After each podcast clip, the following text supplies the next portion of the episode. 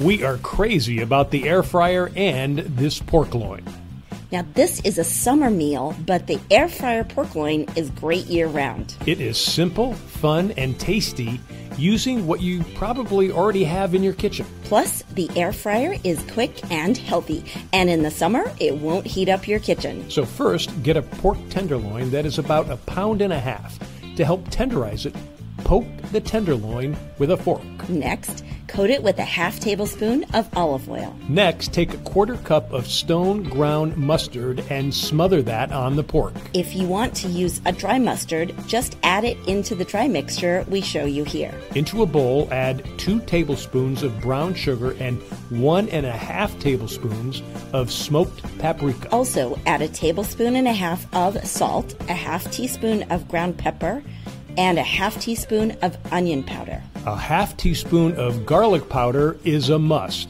And if you want a little more kick, add a quarter teaspoon of cayenne powder. Then mix it all together. Now, smother the pork with the dry mix. Wrap it up in plastic and let it sit for as long as you can so the spices really infuse into the pork. Now, we did it here for more than an hour, but we have also done it overnight in the refrigerator with OMG taste and tenderness.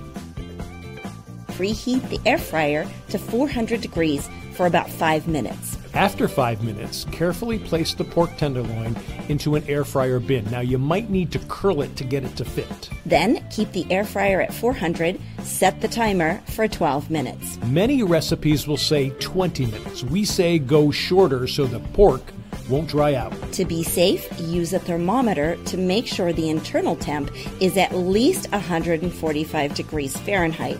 The pork will continue to cook while it's resting. When the air fryer is done, remove the pork tenderloin to a cutting board and let it rest for five minutes under a silver foil tent before slicing. This is what it should look like.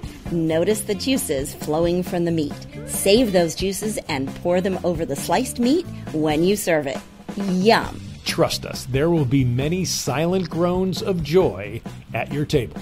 Now, we made a summer meal with corn on the cob and potato salad. Now, we also added this Kirkland Pinot Noir from Carneros, which is a perfect complement. Enjoy and cheers.